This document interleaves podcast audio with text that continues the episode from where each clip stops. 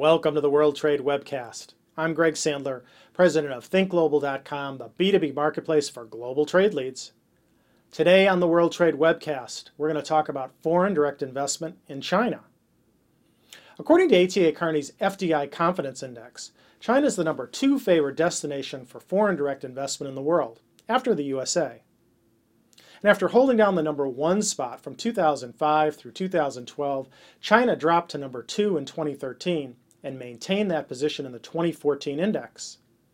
That said, investors maintain a positive outlook, with 39% of those surveyed indicating a more favorable investment outlook in 2014.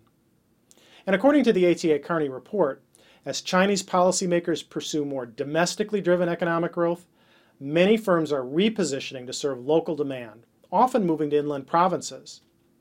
And multinationals are finding joint ventures helpful to enter the more challenging inland environment. The Organization for Economic Cooperation and Development reports that GDP growth in China fell in early 2014 as investment slowed in response to tighter credit conditions.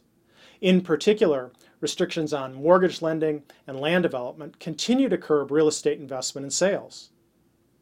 Measures to phase out excess industrial capacity work in the same direction. But the OECD predicts that investment will continue to be supported by a greater emphasis on urbanization needs and the opening up of sectors previously off limits to private investment. Overall growth is expected to remain a bit above 7.5% per year over the next 2 years.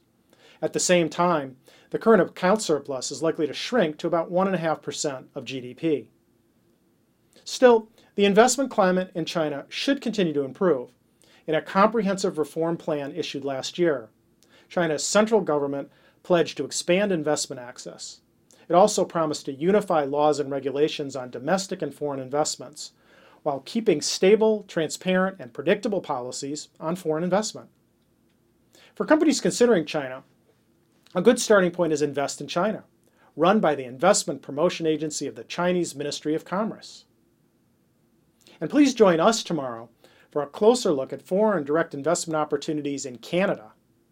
And for our latest schedule of upcoming Think Global webcasts, subscribe to us with any of the links below. And bookmark this page.